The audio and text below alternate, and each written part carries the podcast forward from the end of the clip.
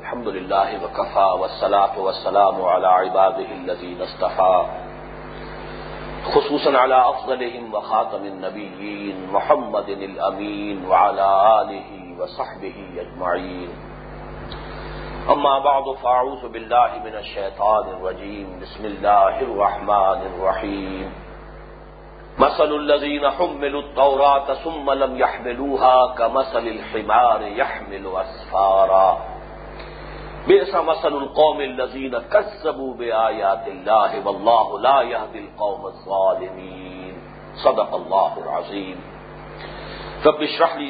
لي واحلل من من اللهم ربنا رشدنا شرور انفسنا اللهم ارنا الحق حقا وارزقنا اتباعه وارنا الباطل باطلا وارزقنا اجتنابه اللهم وفقنا لما تحب وترضى اللهم ارحمنا بالقران العظيم واجعله لنا اماما ونورا وهدى ورحمه اللهم ذكرنا منه ما نسينا وعلمنا منه ما جهلنا وارزقنا تلاوته آناء الليل وآناء النهار لنا رب آمین پچھلی نشست میں سورہ جمعہ کی پانچویں آیت کے بارے میں ہماری گفتگو چل رہی تھی اور اسی کی اس وقت تلاوت کی گئی ہے مثال ان لوگوں کی جو حامل تورات بنائے گئے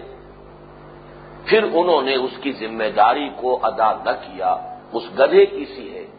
جس پر کتابوں کا بوجھ لگا ہو بری ہے مثال اس قوم کی جو اللہ کی آیات کو جھٹلائے اور اللہ ایسے ظالموں کو زبردستی ہدایت نہیں دیتا اس میں گفتگو ہو رہی تھی یحمل اسفارہ کے بارے میں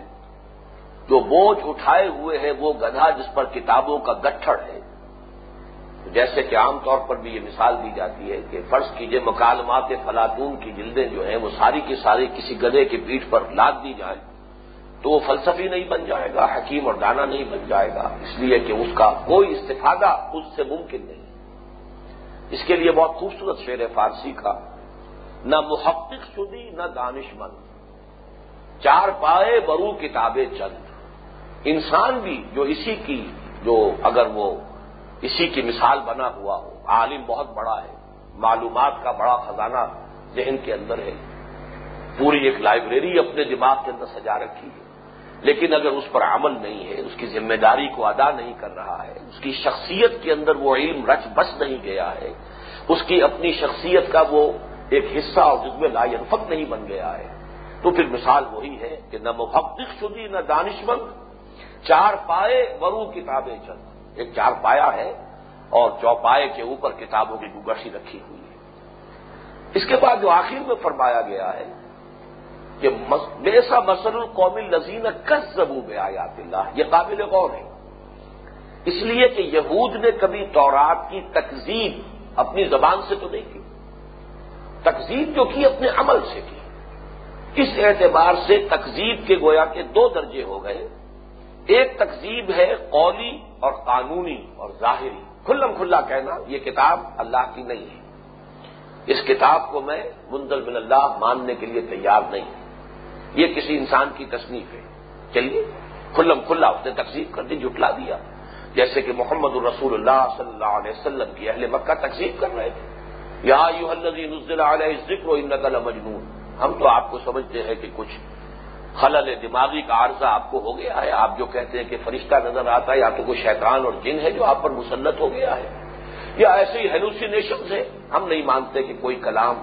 آسمانی کلام ہے اللہ کا کلام ہے جو آپ پر کسی فرشتے کے ذریعے سے پہنچ رہا ہو اور نازل ہو رہا ہو یہ تقزیب ہوئی ظاہری قولی قانونی ایک تقسیم ہے عملی اور حالی اپنے حال سے تقسیم جیسے ہم کہتے ہیں کہ اس کائنات کا ذرہ ذرہ زبان حال سے اللہ کی تصویر کر رہا ہے ہر شے اپنے وجود سے گویا کہ اعلان کر رہی ہے کہ میرا بنانے والا کل شعین قدیر ہے بے کل شعین علیم ہے حکیم ہے یہاں کوئی شے نہیں گھاس کا ایک تنکا بھی نہیں کہ جو پرپز لیس ہو بے کار ہو بے مقصد ہو جس میں کوئی حکمت نہ ہو ہر شے جو ہے اپنی جگہ پر بہت صحیح فٹ ہے ہر شے کا ایک مصرف ہے ہر شے کا ایک مقصد ہے تو معلوم ہوا کہ بنانے والی ذات جو ہے وہ حکیم ہے وہ ہر شے پر قادر ہے وہ ہر شے کا علم رکھنے والی ہے تو جیسے کہ تصویر جو ہے اپنی زبان حال سے اپنے مصور کی یا تو مہارت کا جو ہے وہ اظہار کر رہی ہے مہارت بول بول کر کہہ رہی ہے کہ بڑا ماہر ہے میرا بنانے والا اور یا یہ کہ اس کے اناڑی پن کا اقرار کر رہی ہے تو یہ جو زبان حال ہے ہر شے کو اللہ نے عطا کی ہے تو ایک حال سے انسان کسی شے کی تقسیم کر رہا ہوتا ہے یہ حالی تقسیم تھی یہ عملی تقسیم تھی کہ جو یہود نے کی ہے اور اس سے مراد کیا ہے اگر آپ اس کی ذمہ داریوں کو ادا نہیں کر رہے جیسے کہ مثلاً ایک چھوٹی سی حدیث میں آپ کو سنا رہا ہوں حضور نے فرمایا مام بال قرآن من استحل محارم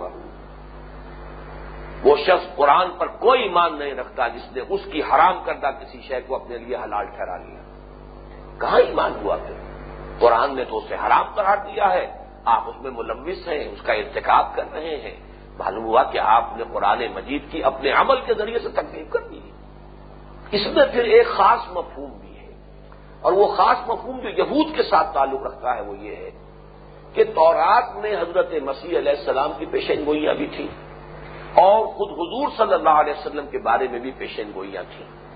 انہوں نے جو تقزیب کی ہے تورات کی وہ اس پہلو سے بھی کی ایک تو جیسا کہ میں نے عرض کیا اس آیت کا مفہوم عام ہے وہ تو یہ ہے کہ تورات پر عمل نہ کرنا تورات کو چھپانا تورات کو عام نہ کرنا تورات کی توضیع و تبین نہ کرنا بلکہ اسے چیستا بنا دینا اس کو چھپا کر رکھنا تو خون ہوں کثیرہ اس کے اکثر حصے کو چھپا لینا یہ تو گویا کہ وہ تقزیب حالی اور تقزیب عملی ہے عام مفہوم اور ایک خاص مفہوم کیا ہے تورات کے مصدق اور مستاق بن کر آئے حضرت مسیح علیہ السلامی کہ جو پیشن گوئیاں تھیں کہ تمہارے لیے ایک نجات دہندہ آنے والا ہے اور بہت سے انبیاء جو ہے بنی اسرائیل کے وہ پیشن گوئی کرتے چلے آئے اسی لیے حضرت مسیح علیہ السلام کا قول جو ہم سابقہ سورت میں پڑھ چکے ہیں سورہ صف میں وہ اس قال آئی سب مریم یا بنی اسرائیل انی رسول اللہ علیکم بین طورات و مبشرم بے رسول یاسیم احمد میری دو حیثیتیں ہیں ایک تو میں مصدق اور مصداق بن کر آیا ہوں تصدیق بھی کر رہا ہوں کہ تورات اللہ کا کلام ہے تورات اللہ کی کتاب ہے اور مستاب بن کر آیا ہوں ان پیشن گوئیوں کا کہ جو تورات میں وارد ہوئے اور بشارت دیتے ہوئے آیا ہوں ایک رسول کی جو میرے بعد آئیں گے اسی معنی میں قرآن مجید بار بار کہتا ہے کہ حضور جو آئے ہیں تو وہ بھی تصدیق کرتے ہوئے آئے ہیں مستاق بن کر آئے ہیں قرآن جو نازل ہوا ہے تو وہ تورات اور انجیل کی تصدیق کرتے ہوئے بھی آیا ہے اور مستاق بن کر آیا ہے ان پیشن گوئیوں کا کہ جو پیشن گوئیاں در حقیقت تورات میں موجود تھیں انجیل میں موجود تھیں حضور کو اب نہ ماننا گویا کہ یہ تعویل خاص ہوگی تقزیب تورات کی کہ انہوں نے تورات کو جھٹلا دیا اس لیے کہ ان پیشن گوئیوں کے مصدق اور مصداق بن کر جو آئے چاہے وہ حضرت مسیح تھے علیہ صلاح وسلام اور چاہے وہ محمد الرسول اللہ تھے صلی اللہ علیہ وسلم ان سب کی انہوں نے تقسیم کی واللہ لا القوم الظالمین اور اللہ ایسے ظالموں کو اب دیکھیے الظالمین الف علی نام لگا ہوا ہے لہذا یہاں پر ایسے کے لفظ کا میں نے اضافہ کیا ہے ایسے تو یہ کہ کوئی شخص آج گمراہ رہا ہے اپنے اوپر ظلم کر رہا ہے اپنے نس پر ظلم کر رہا ہے لیکن یہ کہ اللہ تعالی اسے ہدایت دے سکتا ہے وہ اگر ہدایت جو ہے وہ ضد پر نہیں ہے اڑا ہوا نہیں ہے جیسے آپ کہتے ہیں کہ سوئے ہوئے کو جگایا جا سکتا ہے جانتے کو نہیں جگایا جا سکتا وہ لوگ جو سب کچھ جان بوجھ کر سمجھنے کے بعد بھی انکار کر رہے ہوں ان کو پھر اللہ تعالیٰ زبردستی ہدایت نہیں دیتا ورنہ ایک شخص ہے لعمی میں غلط فہمی میں ناواقفیت میں انکار کر رہا ہے اسے تو ہدایت مل جائے گی اگرچہ اب تک جو بھی ایام جاہلیت اس کے ہیں اس میں وہ ظلم کر رہا ہے اپنے اوپر بھی دوسروں پر بھی ظلم کر رہا ہے تو یہاں الفلام لگا کر اللہ ایسے ظالموں کو اور زبردستی کے لفظ کا میں نے اضافہ کیا کہ ایسے لوگوں کو زبردستی ہدایت نہیں دیتا یہ ذرا نوٹ کر لیجئے کہ سورہ صف میں یہ دو آئے ہیں دو دو آیات کے اختتام پر آیت نمبر پانچ ختم ہوتی ہے بلّہ اللہ یادل قوم فاسطین آیت نمبر سات ختم ہوئی واللہ اللہ یا گل ظالمین اگلی جو دو صورتیں ہیں یہ سورہ جمعہ جو اب ہم پڑھ رہے ہیں اور پھر اگلی ہے سورت المنافقین ان دونوں میں آپ دیکھیں گے پھر وہ دونوں آئے ہیں لیکن یہاں سورہ جمعہ میں آیا ہے واللہ اللہ یا گل ظالمین اور ان اللہ اللہ یا گل فاسقین یہ سورہ منافقین میں آئے گا جو کہ ہم اس سورہ جمعہ کے بعد انشاءاللہ ہمارے منتخب نصاب میں اگلی وہ سورت بھی شامل ہے اس سورہ مبارکہ کے بارے میں اور اس آیت مبارکہ کے بارے میں خاص طور پر اب میں چاہتا ہوں کہ یہ تقزیب حالی کے جو یہود نے کی اور جو ہمارے لیے بطور نشان عبرت قرآن مجید میں بیان کی گئی اب ذرا اپنے دامن کو بھی دیکھ لیں کہ ہمارا طرز عمل قرآن مجید کے ساتھ کیا رہا ہے اور اس میں میں تاریخی اعتبار سے بھی ایک بات واضح کرنا چاہتا ہوں پہلے تو یہ کہ یہ تقزیب حالی اور تقزیب عملی جو ہم کر رہے ہیں اس کو سمجھنے کے لیے ایک تو حدیث حضرت عبیدہ منیکی رضی اللہ تعالی عنہ سے روایت ہے کہ حضور صلی اللہ علیہ وسلم نے فرمایا یا حضل قرآن اے قرآن والو اے حاملین قرآن اے قرآن پر ایمان کے دعوے دارو لا تتوسط القرآن قرآن کو تکیہ نہ بنا لینا نہایت جامع تعبیر ہے یہ اور دو مان یم ہے دو معنی اس کے ہیں تکیا وہ ہے جس پر انسان سہارا لیتا ہے تو ایک حامل کتاب امت جو ہے اسے اپنا ذہنی سہارا بنا لیتی ہمارے پاس کتاب ہے اللہ کی کتاب ہے ہم صاحب کتاب ہے اللہ کی کتاب کے حامل ہے یہ گویا کہ ایک ذہنی سہارا بنا لیا اور اس ذہنی سہارے کی وجہ سے عمل سے غافل عمل سے فارغ ہوا مسلمان بنا کے تقدیر کا بہانہ بنا کے تفضیل کا بہانہ جیسے کہ میں نے پچھلی نشست میں کہا تھا تو ایک تو سہارا بن گیا اور دوسرا یہ کہ تکیا پیچھے ہوتا ہے تو پرانے مجید میں یہود کے بارے میں بھی آیا ہے نبد فریق من الزیر ہوں الکتاب کتاب اللہ ورا ظہور پھینک دی ان لوگوں نے جنہیں کتاب دی گئی تھی اللہ ان میں سے ایک گروہ نے اللہ کی کتاب کو اپنی پیٹھوں کے پیچھے پھینک دیا تو تکیا جو ہے وہ پیٹھ کے پیچھے ہوتا ہے تو لا تتوسط القرآن یہ وسادہ نہ بنا لو تکیا نہ بنا لو صرف اسے اپنے لیے ایک ذہنی اور نفسیاتی سہارا نہ بنا کر بیٹھ جانا اسے اپنی فضیلت کی بنیاد بنا کر عمل سے غافل نہ ہو جانا اس کی ذمہ داریوں سے غافل نہ ہو جانا اور یہ کہ اسے کہیں اپنی پیٹھوں کے پیچھے نہ پھینک دینا جیسے کہ تم سے پہلی امت نے تورات کو پیٹھ کے پیچھے پھینک دیا تھا اچھا اگر یہ لاتا تبصد القرآن پر عمل کرنا ہے اگر اسے نہیں پھینکنا ہے اسے ذہنی سہارا نہیں بنانا تو کیا کرنا ہے چار باتیں حضور نے بیان کی اور یہاں بھی میں نے کئی مرتبہ ایک بات کی ہے قرآن مجید میں بھی مثالیں اس کی بہت موجود ہیں چار چار باتیں یا یو الدین آ منور کہوں وسجدو وابدو ربکم و فن الخیر لال لکم تو شہر چار بات ولاسر ان انسان الفی قسم الا الدین آ منو عامل الصالحات و تواس و بلحق و تواس و بسب چار باتیں سورہ آل عمران کے آخر میں یا یو الدین آ منصبرو و صابرو و رابط و تق اللہ لال لکم تو شہر چار باتیں اس کی اور مثالیں بہت ہیں اسی طریقے سے یہاں دیکھیے چار باتیں حضور نے فرمائی یار القرآن قرآن تتوسل القرآن اب چار باتیں کیا آ رہی ہیں وطلو ہو حق کا تلاوت ہی فی آنا لے نہار اس کی تلاوت کیا کرو جیسا کہ اس کی تلاوت کا حق ہے رات کے اوقات میں بھی دن کے اوقات میں نہ رات خالی رہے اس کی تلاوت سے بالکل محروم رہے اور نہ دن بالکل خالی رہ جائے وطلو ہو حق کا تلاوت ہی فی آنا لے لے نہار نمبر دو وفشو ہو اسے عام کرو پھیلاؤ چہار دانگے عالم کو اس کو نور سے منور کر دو وہ تغنو ہو تغنو ہو کے دو ترجمے کیے گئے ہیں غنا کے دو مفہوم موجود ہیں اردو میں بھی غنا موسیقی کو بھی کہتے ہیں جیسے کہ حضور نے فرمایا الغنا یمبت النفا القلب کما یمبت الماء الزرع جس طریقے سے کہ بارش سے پانی سے کھیتی جم جاتی ہے زمین میں اسی طریقے سے یہ موسیقی جو ہے دلوں کے اندر نفاق کو جما دیتا ہے بہرحال وہ ایک علیحدہ مسئلہ ہوگا موسیقی کے بارے میں تو غنا یہ بھی ہے اور غنا اس کو بھی کہتے ہیں انسان جو ہے غنی ہے نفس کا یعنی اس میں ایک احتیاط والی بات نہیں ہے وہ بلکہ کسی شہر سے وہ ایک طرح سے مستغنی ہو گیا ہے تو یہ استغنا جو ہے یہ بھی مادہ تو وہی ہے غنی تغنؤ ہو اس کے دونوں مفہوم ہوئے ایک تو وہ جو حدیث میں بھی آیا ہے کہ القرآن اب اسوات کو اب قرآن کو اپنی آوازوں سے مزین کیا کرو اگر اللہ نے کسی کو اس نے سوت عطا فرمایا ہے اچھی آواز دی ہے تو اس اچھی آواز کا سب سے بہتر مطلب یہ ہے کہ اچھے سے اچھی آواز کے ساتھ قرآن پڑھو یہ محفل سما ہونی چاہیے مسلمانوں کی کسی اچھے قاری سے جو صحیح طرح قرآن پڑھ رہا ہو بیٹھ کر قرآن مجید جو ہے اس کی کراس سنی جائے یہ محفل سما ہے تو سنتے سنتے نغمہ ہائے محفل بدعات کو کان بہرے ہو گئے دل بے مزہ ہونے کو ہے وہ اشعار میں نے مولانا شبیر احمد عثمانی رحمۃ اللہ علیہ کے والد ماجد کے یہ اشعار ہیں جو انہوں نے اپنے حواشی میں نقل کیے ہیں تو بجائے اس کے کہ وہ قوالی سنی جائے یا کوئی اور گانے سنے جائیں حسن سوت بل قرآن اور بڑی ایک عجیب حدیث آئی ہے حضور نے فرمایا کہ ادن اللہ نظر حسنِ سوت بل قرآن اللہ کسی چیز کو اس طرح کان لگا کر نہیں سنتا جیسے کہ اچھی آواز سے پڑھے جانے والے قرآن اگر کوئی اچھا شخص پڑھ رہا ہے تو خود اللہ سنتا ہے اور بڑی توجہ سے سنتا ہے اب یہ میں نے کان لگانے کا لفظ استعمال کیا ہے اگر یہ مناسب نہیں ہے اس لیے کہ اس میں تجسیم اور تجسم کا شائبہ آ جاتا ہے لیکن محاورہ ہماری زبان کا کان لگا کر سننا ماں علیہ شعد ادن کہتے کان کو نہیں اللہ کان لگاتا کسی شے کے لیے جیسے کہ کان دھرتا ہے سوت بل قرآن قرآن مجید کے ساتھ اچھی آواز اگر تو یہ کا ایک مفہوم تو یہ ہے اور دوسرا مفہوم کیا ہے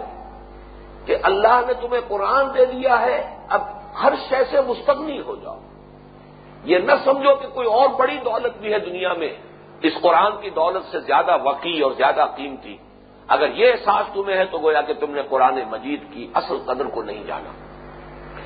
یہ ایک حدیث میں نے مجھے یاد ہے اچھی طرح کہ میں نے کہیں پڑھی ہے اور پڑھی بھی ہے حضرت ابوبکر رضی اللہ تعالیٰ عنہ کی روایت مرفوعن کہ ان کی روایت کے وہ فرماتے کہ حضور نے فرمایا لیکن میں تسلیم کرتا ہوں کہ میں نے کافی کوشش کی ہے کہ مجھے اس کا حوالہ مل جائے متن مل جائے میں کامیاب نہیں ہو سکا لیکن مجھے اچھی طرح یاد ہے کہ میں نے کسی جگہ یہ حدیث پڑھی ہے کہ حضور نے فرمایا کہ جس شخص کو اللہ نے قرآن جیسی دولت دی ہو اور پھر بھی وہ یہ گمان کرے کہ کسی اور پر اللہ کا اس سے زیادہ فضل ہوا ہے اس نے قرآن کی قدر نہیں کی کسی کے پاس محل دیکھ کر کسی کے پاس بڑی لمبی چوڑی کار دیکھ کر کسی کے پاس کوئی اور دنیاوی جو بھی دولت کے مظاہر ہیں اور سروت کے جو بھی مظاہر ہیں ان کو دیکھ کر اگر یہ احساس ہوتا ہے کہ یہ شخص جو ہے زیادہ خوش نصیب ہے مجھ سے بشرتے کہ اسے اللہ نے قرآن دیا ہوا ہو قرآن مجید سے وہ واقف ہو قرآن کی عظمت سے واقف ہو قرآن مجید کا علم اس کے ذہن میں ہو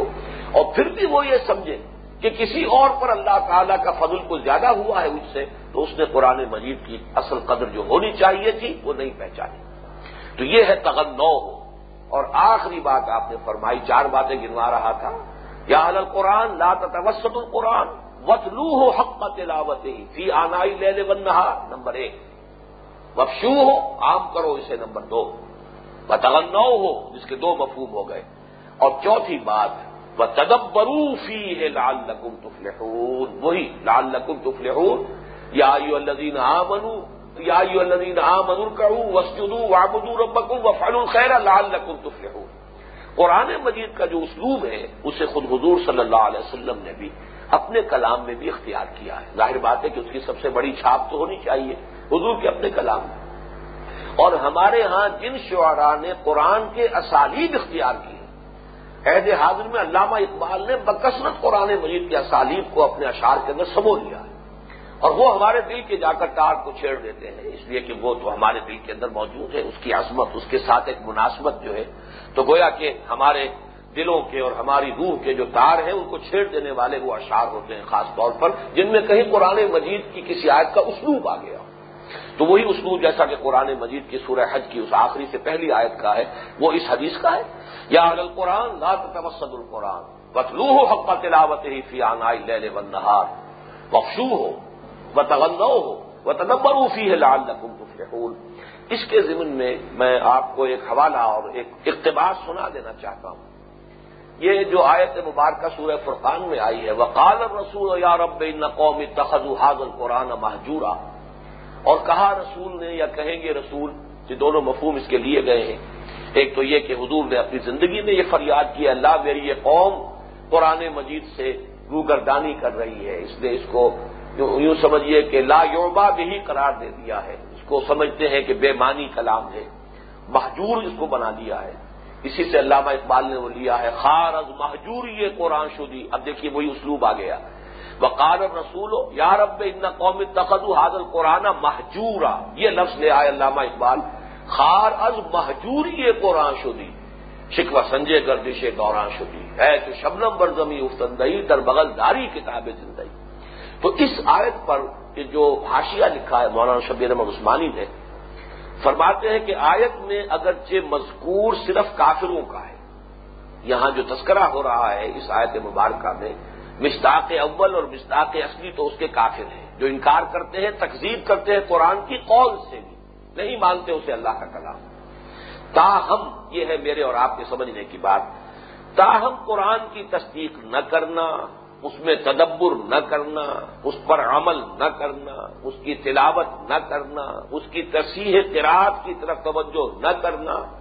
اور اس سے اعراض کر کے دوسری لغویات یا حقیر چیزوں کی طرف متوجہ ہونا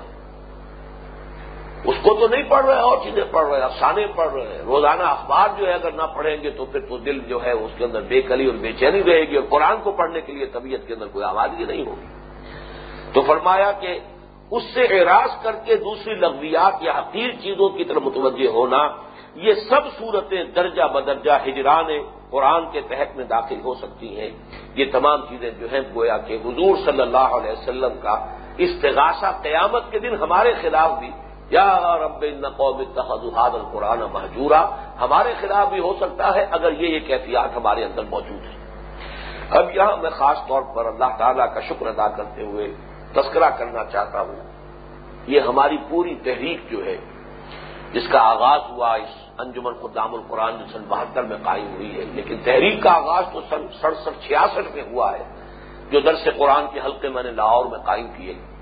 اس پوری تحریک کے جو سب سے اہم اور دو بنیادی کتاب ہیں ان میں سے ایک یہ ہے مسلمانوں پر قرآن مجید کے حقوق میری یوں سمجھ یہ کہ یہ سن آج میں دیکھ رہا تھا یہ جنوری سن انیس سو اڑسٹھ کی دو تقریریں ہیں جو مسجد خزرہ سمن آباد کے دو جمعوں میں میں نے کی اس کے بارے میں میں چند باتیں آج جہاں چاہتا ہوں کہ اس کے مضامین کا خلاصہ بھی سامنے آ جائے تاکہ جو لوگ کتابچے نہیں پڑھتے اور آڈیو ویڈیوز کے ذریعے سے انہیں کچھ زیادہ جو ہے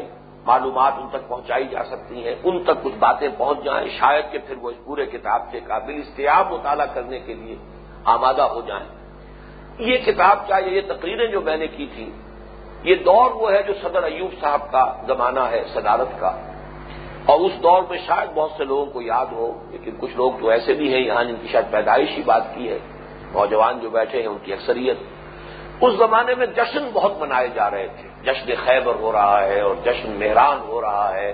اور یہ سارے جشن جو ہے یہ منائے جا رہے تھے اور جشنوں میں ہوتا کیا تھا رقص و سروت کی محفلیں ہیں مینا بازار ایک نیا کلچر تھا جس کی ترویج ہو رہی تھی ان جشنوں کے ذریعے سے اسی زمانے میں ایک جشن نزول قرآن منایا گیا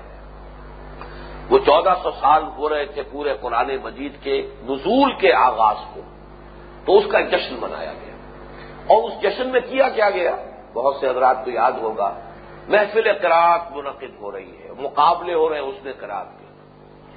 اور ایک کام یہ کیا گیا کہ سونے کے تاروں سے قرآن مجید لکھا جا رہا ہے وہ تھا وہ اب بھی موجود ہے یہاں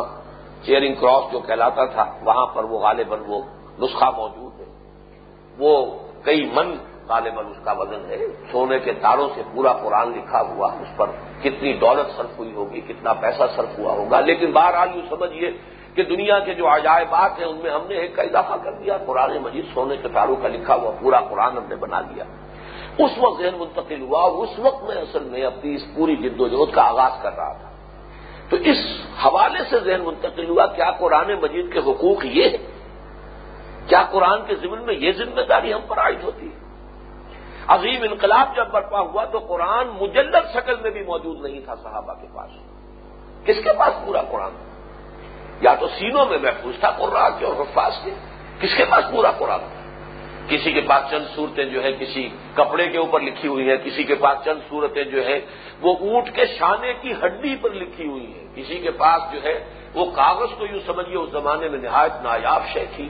کوئی کوئی تھا جس کے پاس کچھ چیزیں جو ہے وہ کاغذ پر لکھی ہوئی ہیں کسی کے پاس کچھ صورتیں جو ہیں وہ اونٹ کی کھال کی جو جلی بنا لیتے ہیں جس کی ایک بڑی جو ہے صنعت ملتان میں اب بھی موجود ہے اس کے اوپر لکھا ہوا ہے یہ ماں بین دفتین ایک جلد کی شکل میں دو گٹوں کے ماں پورا قرآن اور ایسا ایسا عمدہ لکھا ہوا ایسی کتابت کے ساتھ اور آرٹ پیپر پر جب کس کے پاس تھا لیکن انقلاب برپا ہو گیا ایک ایسا انقلاب جس پر کہ میں حال ہی میں وہ منہج انقلاب نبی پر جو تقاریر کی ہیں گواہیاں پیش کر چکا ہوں کہ تاریخ انسانی کا سب سے زیادہ گمبھیر اور جامع انقلاب جس کی کوئی نظیر موجود نہیں ہے وہ برپا ہوا اس کتاب کے ذریعے سے اتر کر ہراس سوئے قوم آیا اور ایک نسخے کی ساتھ لایا تو در حقیقت قرآن مجید کا جو بھی اب ایک سونے کے تاروں سے لکھ لیا جائے یا اس نے کراط کی اور مقابلہ اس نے کراط کی محفل منعقد کر لی جائیں یہ تو حقوق نہیں ہے یہاں سے ذہن منتقل ہوا کہ میں اللہ کا شکر ادا کرتا ہوں کہ جو جامع چیز میرے قلم سے آج سے پچیس برس قبل نکلی تھی پہلے زبان سے نکلی ہے تقریروں کی شکل میں پھر میں نے کچھ عرصے کے بعد نصاب میں سے شائع کیا پھر کچھ عرصے کے بعد دوبارہ اس میں کچھ اضافے بھی کیے کتاب کی شکل میں یہ لاکھوں کی تعداد میں مشتبہ ہوا یہ کتاب اور ہماری پوری دعوت اور تحریک کے اندر اسے ایک بڑے اہم اور اساسی کتاب کی اہمیت حاصل کی دوسرا اساسی کتاب کا سن سڑسٹھ مئی کی میری تحریر کی اسلام کی نشت ثانیہ کرنے کا اصل کام وہ ایک اور اعتبار سے تھا کہ اس وقت پوری دنیا میں ایک تہذیب کا غلبہ ہے مادہ پرستانہ تہذیب ہے اس غلبے کو ختم کرنے کے لیے ضرورت ہوگی کہ قرآن مجید کی بنیاد پر ایک زبردست علمی تحریک برپا کی جائے جو انٹلیکچولز میں جو اصل انٹیلیجنسیا ہے اس میں ایمان پیدا کرے عوام میں ایمان پیدا کرنے کے لیے اور ذریعے بھی ہیں موجود ہیں لیکن انٹلیکچولس کا معاملہ اور برین ٹرسٹ کا معاملہ اور انٹیلیجنسیا کا معاملہ اس کے کچھ اور تقاضے تو وہ ہے کتاب چاہ اسلام کی نشرت ثانیہ کرنے کا اصل کام اسے میں قرآن اکیڈمی کا کانسیپٹ تھا اسی میں پھر یہ جو کتاب چاہے اسی زمانے کا اس میں در حقیقت قرآن مجید کے حقوق کو جو جامعیت کے ساتھ میں نے بیان کیا ہے پانچ عنوانات کے تحت اور اس کو ایک خوبصورت انداز میں یہاں پہ لکھا ہے اسی زمانے میں فرصت بھی ہوتی تھی کہ میں اس پر وقت بھی لگا سکتا تھا ہر مسلمان پر حسب صلاحیت و استعداد یہ ضروری ہے یہ فرائض سب پر برابر نہیں ہے حسب صلاحیت و استعداد اللہ تعالیٰ کا یہ قاعدہ اور قانون ہے لا یکلف اللہ نفس اللہ و صاحب لیکن اس میں جو ہے اس کا جو ایک مفہوم مخالف لے لیا جاتا ہے اس کا جو منفی ایک اثر لے لیا جاتا ہے ہمارے اندر تو صلاحیت نہیں ہے یہ کہہ کے اپنے آپ کو فارغ کیا عمل سے فارغ ہوا مسلمان بنا کے عدم صلاحیت کا بہانہ حالانکہ وہی صلاحیت دنیا میں ظاہر ہو رہی ہے بڑے کامیاب تاجر ہیں بڑے کامیاب وکیل ہیں بڑے کامیاب ڈاکٹر ہیں بڑے کامیاب انجینئر ہیں سب کچھ ہے لیکن صلاحیت نہیں ہے یہ صلاحیت کا عزر جو ہے اس معنی میں سوائے اس کے کہ اپنے آپ کو دھوکہ دیا جا رہا ہو صلاحیت تو اگر نہیں ہے کسی میں تو وہ تو صاف ظاہر ہو جاتا ہے وہ دنیا میں بھی بیچارہ پیچھے رہتا ہے گھسٹ گھسٹ کر چلتا ہے وہ مشکل گزارا کرتا ہے آگے تو نہیں بڑھ سکتا صلاحیت ہوتی ہے تو دنیا میں انسان بڑھتا ہے تو صلاحیت کا یہ اپنے آپ کو دھوکہ دینا نہیں چاہیے تاہم اپنی جگہ اصول یہی رہے گا ہسم صلاحیت و استعداد پانچ حقوق عائد ہوتے نمبر ایک ایمان و تعظیم نمبر دو تلاوت و ترتیب نمبر تین تذکر و تدبر نمبر چار حکم و اقامت نمبر پانچ تبلیغ و تبلیغ اب اس میں سے چند باتوں کے لیے میں چاہتا ہوں کہ ذرا کچھ حوالے دے کر ایمان و تعظیم ایمان ہم سب جانتے ہیں بارہا یہ مضامین ہمارے ہاں بیان ہو چکے ہیں کہ ایمان ایک ہے صرف زبان والا ایمان اقرار باللسان اس سے تو کام نہیں چلے گا آخرت میں بھی اگر نجات ہے تو تصدیق بالقلب والے ایمان کے ذریعے سے نجات ہے اقرار باللسان تو دنیا کی حد تک مفید ہے کہ ہمیں مسلمان مان لیا جائے گا دلی یقین والا ایمان ہوگا تو اس کے نتیجے میں ایک تو یہ کہ پوری گاڑی چل پڑے گی آگے دلی یقین ہے تو آپ پڑھیں گے بھی کیسے ممکن ہے نہ پڑھیں دلی یقین ہے کہ اللہ کا کلام ہے تو کیسے ممکن ہے کہ آپ اس کو سمجھنے کے لیے اپنی صلاحیت اور اپنا وقت صرف نہ کریں دلی یقین ہے کہ اللہ کا کلام ہے تو کیسے ممکن ہے آپ اس پر عمل نہ کریں یہ ساری گاڑی چلے گی دلی یقین والے ایمان سے اور دلی یقین والا ایمان جو ہے قلبی یقین والا ایمان اس کا پہلا مظہر ہوگا تعظیم اس کی عظمت قرآن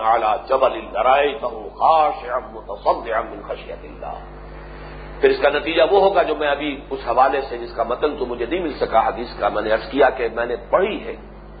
کہ جس شخص کو بھی اللہ نے قرآن دیا ہے پھر بھی وہ یہ سمجھے کہ کسی اور پر اللہ کا زیادہ بڑا فضل اور احسان ہوا ہے تو اس نے قرآن کی قدر کو نہیں جانا قرآن کی عظمت اس پر منکشم نہیں تو ایمان و تعظیم اور اسی میں بہت عمدہ اور بہت اہم بحث ہے یہ بحث فلسفیانہ بھی ہے اور یہاں بڑے سادہ الفاظ میں آ گئے قرآن پر ایمان کا ذریعہ صرف قرآن خارج سے آپ قرآن پر ایمان یقین والا ایمان حاصل نہیں کر سکتے قرآن جب آپ پڑھیں اور یہ آپ کے دل کے تاروں کو چھیڑے اور آپ کو اپنے اندر سے گواہی معلوم ہو کہ دیکھنا تقریر کی لذت جو اس نے کہا میں نے یہ جانا کہ گویا یہی میرے دل میں تھا تب آپ کو یقین پیدا ہو میری فطرت کی سورس اور اس کلام کی سورس ایک ہے ایک درویش ہے اگی میں رہتے ہیں عبد شاہ صاحب وہ بڑے پیارے انداز میں کہا کرتے ہیں کہ یہ قرآن اور روح انسانی یہ گرائی ہے جیسے کہ گرائی کا لفظ استعمال ہوتا ہے ایک گاؤں کے رہنے والے ہم وطن ایک جگہ سے آئے ہوئے ہوں اگر ایک گاؤں کے دو آدمی کہیں لندن میں ایک دوسرے کو دیکھ لیں تو جیسے لپکتے ہیں ایک دوسرے کی طرف اور بغل گیر ہوں گے اور پھر وہ اپنے سارا حساب کتاب جوڑیں گے ڈاکانہ ملائیں گے اور خیر خبر معلوم کریں گے وہی انداز ہے کہ یہ گرائی ہے قرآن اور روح انسانی کہاں سے آئے روح بھی بولے روح من امر ربی ہم رب ہے یہ کلام رب ہے در حقیقت یہی غذا ہے در حقیقت ہے انسانی کی اور جیسے کہ انسان پیاسا ہو انتہائی پیاسا ہو پیاس میں پانی اسے ملا اسے معلوم ہے کہ یہی چیز تھی جو مجھے درکار تھی چاہے اسے کوئی فزیولوجی معلوم نہیں ہے کہ پیاس کی حالت میں کیا ہو جاتا ہے جسم میں خون گاڑا ہو جاتا ہے فلاں ہو جاتا ہے یہ ہو جاتا ہے کچھ پتہ نہیں اس بیچارے کو تو اسے یہ بات پانی میں کیا شے ہے جس کی وجہ سے میری وہ تمام کیفیات بدل کچھ نہیں معلوم لیکن آپ نے پانی پیا یہ آپ کو معلوم ہو گیا مجھے اسی کی ضرورت تھی یہی میری احتیاط ہے یہ یقین ہے در حقیقت جو ذاتی تجربے سے پیدا ہوتا ہے تو قرآن مجید پر یقین صرف قرآن کے ذریعے سے حاصل ہوگا اس کو پڑھتے ہوئے اگر محسوس ہو کہ دل گواہی دے رہا ہوں کہ یہی ہے میری فطرت کی پکار یہی ہے یہی شے ہے جس کو کہ میری روح پہچان رہی ہے یہ در حقیقت ریکگنیشن جو ہے یہ انٹرنل ریکگنیشن ہے اب اس کے بعد دوسرا حق جو ہے یتنو رہو حق کا تلاوت ہے الزین ناطین اب کتاب یتنو رہو حق کا تلاوت اس حق کے تلاوت میں ظاہر بات ہے اس کی تجوید بھی ہے اچھی آواز سے پڑھنا بھی وہ حدیث میں ابھی آپ کو سنا چکا ہوں زیر القرآن اسواتے کو معذ نل شہین ادو بیہسن صوتب بالقرآن حضرت ابو بوسا شریف قرآن پڑھتے تھے بہت خوش الحانی سے ایک رات حضور گزر رہے تھے ان کے گھر کے قریب سے اور وہ تحجد میں رات کے وقت وہ قرآن مجید پڑھ رہے لہک لہک کر پڑھ رہے آپ دیر تک کھڑے ہو کر قرآن سنتے رہے صبح کو فجر میں پھر ملاقات ہوئی تو آپ نے تحسین کے انداز میں فرمایا ابا موسا ان نہ کا قدوتی کا مزمار مضامیر آل داود اے ابو موسا تمہیں تو آل داود کے سازوں میں سے ایک ساز اللہ نے عطا کیا یہ دوسرے سال جو ہے تاروں کے بنے ہوئے یہ حرام ہے مضامیر ان کو توڑنے کے لیے آئے ہیں محمد الرسول اللہ صلی اللہ علیہ وسلم لیکن اللہ کا بنایا ہوا ایک ساز ہے جو اللہ نے لوگوں کے مختلف لوگوں کے اندر بہرال مختلف استعدادات کے اعتبار سے ہے لیکن جس کی آواز اچھی ہے جس کے اندر وہ مناسبت موجود ہے اس کو اس کا ہدف بنانا چاہیے اور اس کو مصرف بنانا چاہیے قرآن مجید کے لیے لیکن یہ کہ ان چیزوں میں تسنو تکلف مبالغہ یہ نہایت ناپسندیدہ اور نہایت مضر بعض لوگ تجوید میں انتہائی مبالغہ کرتے ہیں بعض لوگ قرآت میں پھر تکلف اور تسنوں سے کام دیتے یہ چیزیں جو ہے پسندیدہ نہیں بلکہ ایک حدیث میں نے اسی کتاب سے میں کوٹ کی ہے اکثر و منافقی امتی قرا میری امت کے منافقین کی اکثریت قرا پر مشتمل اگرچہ اس وقت کے حساب سے اور راہ جو ہے صرف قاری جو آج کل ہمارے جن کو ہم قاری سمجھتے ہیں اس معنی میں نہیں ہے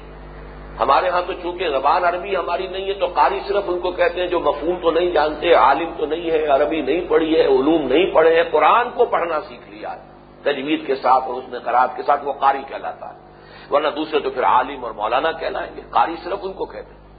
لیکن یہ کہ اس زمانے میں حضور کے زمانے میں چونکہ زبان اپنی تھی تو قاری وہی ہوتا تھا جو قرآن کا علم بھی رکھتا تھا اس لیے کہ ظاہر بات ہے کہ جو شخص قرآن کو جتنا جانتا ہے اتنا ہی اس پر اس کا عمل کرنا اس پر زیادہ لازم ہے اور اگر کہیں اس قول اور فیل کے اندر کہیں تضاد ہے کوئی گیپ ہے کوئی خلیج ہے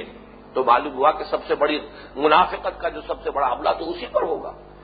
ایک آدمی ہے جو ناواقف ہے ذمہ داریاں جانتا نہیں وہ اگر ذمہ داری ادا نہیں کر رہا تو اس سے نفاذ پیدا نہیں ہوگا لیکن ایک شخص جانتا ہے کہ ذمہ داری یہ ہے وہ ادا نہیں کر رہا اس کا نتیجہ نفاق ہو جائے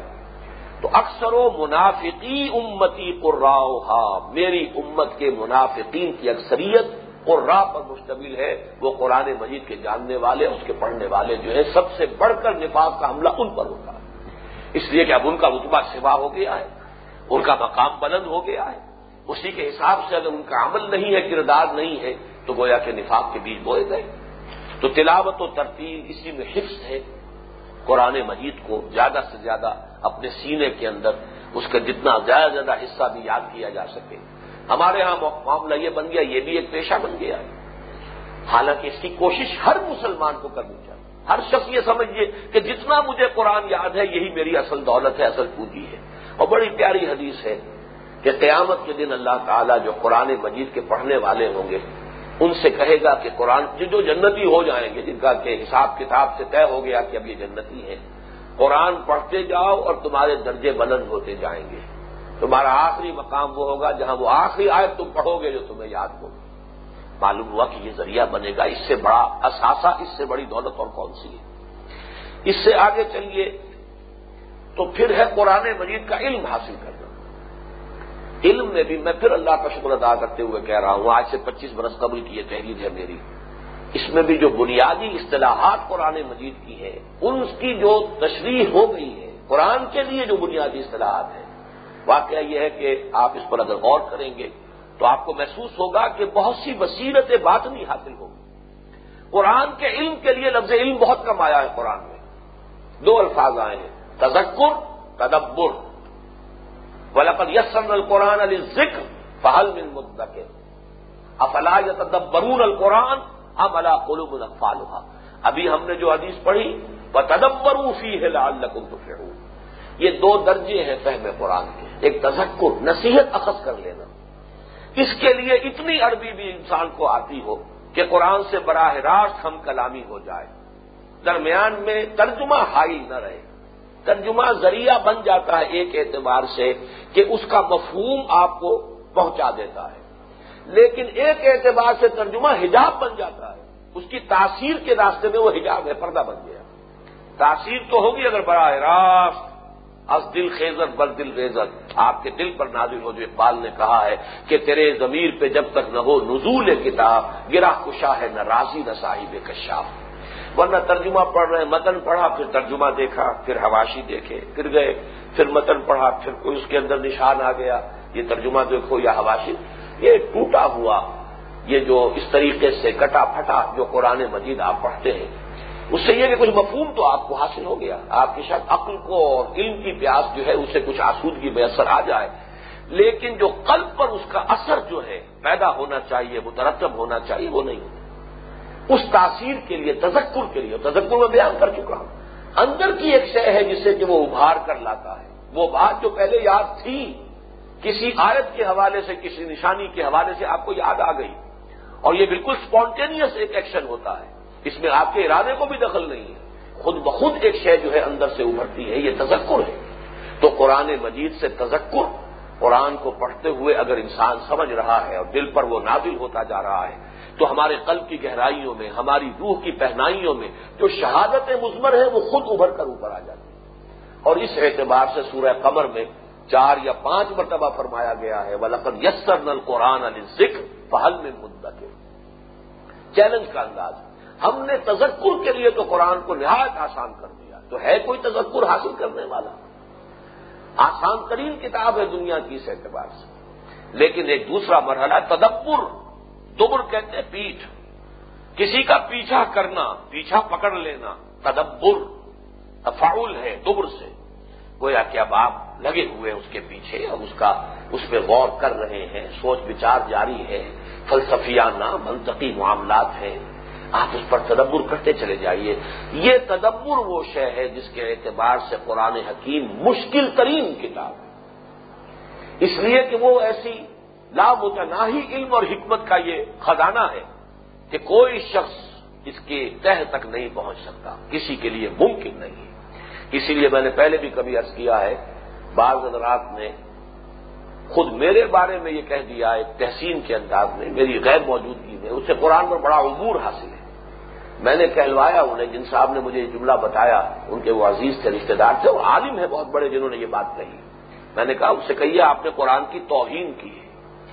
قرآن کا عبور ناممکن ہے کسی انسان کو حاصل ہو کسی درجے میں امکان اگر ہے تو وہ محمد الرسول اللہ صلی اللہ علیہ وسلم کے لیے عبور جس کو کہتے ہیں اس لیے کہ عبور میں منطقی طور پر ثابت کرتا ہے عبور اسے کہتے ہیں کہ ایک کنارے سے دوسرے کنارے تک چلے جائیں آپ یہ ہے عبور قرآن مجید کا عبور ناممکن اس کے کنارے ہے ہی نہیں لامتناہی ہی ہے اس کی کوئی طے ہے ہی نہیں کہ جس تک انسان پہنچ سکے یہ پوری پوری عمریں انسان کھپا دے اور لگا دے اور صرف کر دے تب بھی وہ نوازو کتنے مقامات ہوں گے جہاں کہے گا واللہ عالم امام راضی سے آگے بڑھ کر کون کھپائے گا اپنے آپ کو لیکن یہ کہ کتنے ہی مقامات پر آ کر واللہ عالم کہہ کر اس کے دامن میں پناہ لینے پر انسان مجبور ہو جاتا ہے لیکن یہ پوری زندگی کھپانے کا معاملہ ہے تدبر قرآن اور اس کے لیے عربی کا گہرا فہم ہو پھر یہ کہ صرف عربی نہیں اس دور کی عربی جس دور میں قرآن نازل ہوا ہے پھر یہ کہ اس دور کا ماحول اس کے حالات پھر جو بھی کچھ لوگوں نے سوچا ہے غور کیا ہے احادیث کا ذخیرہ اس پر بھی نظر ہو پھر یہ کہ موجودہ دنیا کی معلومات بھی ہو یہ نہیں کہ صرف ہمارے ہاں جو مفسرین ہیں ان کی اکثریت وہ ہے کہ یہ یکطرفہ علم ہے ان کا صرف دین کا علم ہے دنیا کا علم نہیں ہے حالانکہ وہ دنیا کا علم جو ہے سائنسی معلومات کے ذخیرے سے وہ ظرف تیار ہوتا ہے جس ظرف میں کہ آپ قرآن مجید کے معانی اور مفاہین کو اس کے اندر منتقل کریں گے جس کی مثال میں نے دی ہے کہ جیسے کہ آپ سمندر کے کنارے کھڑے ہیں سمندر میں تو پانی جو ہے اس کی کوئی انتہائی نہیں آپ کے پاس جتنا برتن ہے جتنی بڑی بالٹی ہے جتنی بڑی دیکچی آپ لے کر گئے اتنا ہی لے کر آئیں گے آپ کے لیے ممکن نہیں اس سے زیادہ تو جو آپ کا ذرف ذہنی ہے قرآن سے اتنا ہی کچھ آپ حاصل کر سکیں گے اور یہ ظرف ذہنی بنتا ہے آپ کو یہ تمام معلومات حاصل ہوں سائنس نے جہاں تک انسان کو پہنچایا ہے ان سے جو ظرف ذہنی وسیع سے وسیع تر ہوتا چلا جا رہا ہے اس سے اگر کسی کو سروکار ہی نہیں پھر جو مسائل ہیں پیچیدہ دنیا کے تمدن کے اس کا کوئی تصور ہی نہیں تو قرآن مجید کی ہدایت کس کس برتن میں آپ لے کر آئیں گے تو تدبر کے لیے اصل میں صرف ایک طرفہ معاملہ نہیں ہے بلکہ دو طرفہ جو ہے تب تدبر کہاں ادا ہوگا اس کے لیے میں نے اس میں یہ عرض کیا ہے اسی کتاب سے میں وہاں تو میں نے قرآن اکیڈمی کا تذکرہ کیا اسلام کی نشت ثانیہ نامی کتابچے میں اس میں ایک ایسی قرآن یونیورسٹی کا تذکرہ ہے کہ جا بجا ایسی یونیورسٹیز ہوں جن کا مرکزی شعبہ تو ہے قرآن اور باقی اس کے گرد جو ہے تمام علوم اور فنون اور سائنسز اور سوشل سائنسز اور فزیکل سائنسز کے ڈپارٹمنٹس ہوں ہر طالب علم عربی اور قرآن تو ضرور پڑھیں باقی یہ کہ کوئی فلسفہ پڑھ رہا ہے کوئی سائیکالوجی پڑھ رہا ہے کوئی اکنامکس پڑھ رہا ہے کوئی پولیٹیکل سائنس پڑھ رہا ہے کوئی فزکس پڑھ رہا ہے کوئی کیمسٹری پڑھ رہا ہے لیکن یہ کہ تمام ان کے لیے قوت ماس کا جو ہے یہ نقطۂ ماس کا وہ قرآن مجید دیکھیے خواب ہے کبھی اللہ تعالیٰ کو اگر منظور ہوا ایسی کوئی یونیورسٹی وجود میں آئے ایک خواب تو اللہ تعالیٰ نے کسی درجے میں پورا کرایا قرآن اکیڈمی کا لیکن یہ دوسرا خواب ہے اس سے آگے چلیے تیسرا حق قرآن مجید کا یہ ہے کہ اب اس پر عمل کریں عمل کے لیے بھی دو نہایت گمبھیر اصطلاحات آئی ہیں حکم بال اور حکم کی جو وضاحت اس کتاب سے میں ہے میں اس لیے کہہ رہا ہوں کہ آپ اس کو پڑھنے کی طرف راغب ہو جائے کوئی بات جب انسان کی رائے بن جائے دل ٹھک جائے جب رائے بنے گی تو اس کے مطابق آپ فیصلہ کریں حکم بالقرآن قرآن کیا ہے قرآن اس طرح آپ کے ذہن کا آپ کی سوچ کا آپ کے فکر کا جزو بن جائے کہ آپ کی زبان سے جو بات نکلے قرآن کے مطابق بمل یحکم بمان بلا کا امر فاسفور الائے کا امر کافر اللہ کا امر غالبور اس کا مطلب صرف یہی نہیں ہے کہ آپ فیصلہ کر رہے ہیں جو فیصلے نہیں کرتے جن کی رائے نہیں ہے قرآن مجید کے ساتھ جو قرآن کے ساتھ اپنی رائے نہیں قائم کر رہے ہیں یہ حکم اس کو کہتے ہیں تو در حقیقت انفرادی سطح پر جو آپ کی رائے ہوگی وہی آپ کا عمل ہوگا اور اجتماعی طور پر اقامت و ماؤز من اللہ یا الکتاب نسطم ال شعین حتہ تقیم الطورات ابلجیل اباض الم رب اہل کتاب تمہارا کوئی مقام نہیں ہے جب تک کہ تم تورات اور انجیل کو قائم نہیں کرتے اور جو کچھ تمہارے رب کی طرف سے نازل کیا گیا تمہاری طرف یہی بات آج ہمارے لیے یا حل القرآن جیسے حدور نے فرمایا یا حد القرآن لاتس القرآن اسی طرح یاحد القرآن نسطملہ شہین حتہ تقیم القرآن بما حضر الم ربکم تمہاری کوئی حیثیت نہیں جب تک کہ قرآن کا نظام قائم یہ ہے اجتماعی سطح پر اور آخری پھر اصطلاح جو ہے اب اس کو پہنچانا ہے اس کو عام کرنا ہے اس کی تبلیغ ہے اور تبیین ہے لتبین نہ تبلیغ تو یہ کہ آپ نے پہنچا دیا کم سے کم حق اس امت کی طرف سے جو تبلیغ کی ذمہ داری ہے اس پر اس کا ادا ہو سکتا ہے دنیا کی ہر زبان میں اس قرآن کا ترجمہ اور مختصر حواشی جب تک شائع نہیں ہوتے گویا کہ ہم نے قرآن مجید کو لوگوں تک پہنچانے کا حق کسی درجے میں بھی ادا کیا اور نمبر دو تبیین لوگوں کی ذہنی سطح کے مطابق جو بھی آج کے دور کا لیول آف کانشیسنیس ہے جو بھی ان کی ذہنی سطح ہے فکر کی اس کے مطابق قرآن مجید کو واضح جب تک نہیں کریں گے تو وہ کا حق ادا نہیں ہوگا یہ ہے وہ پانچ حقوق کے جو ہم میں سے ہر شخص پر عائد ہوتے ہیں قرآن کے حسب صلاحیت و اشتدار اللہ سے دعا ہے کہ وہ ہمیں ان ذمہ داریوں کو ادا کرنے کی توفیق عطا فرمائے اور ہم اس تمثیل کا مصداق نہ بن جائیں کہ مسل الحم بلطورا تصم ثم لم يحملوها کا مسل الحمار یا بے القوم الزین کر زبو آیات اللہ و اللہ قومین بارک اللہ علی ولکم فی القرآن العظیم و نفانی ویا کم بلآیات و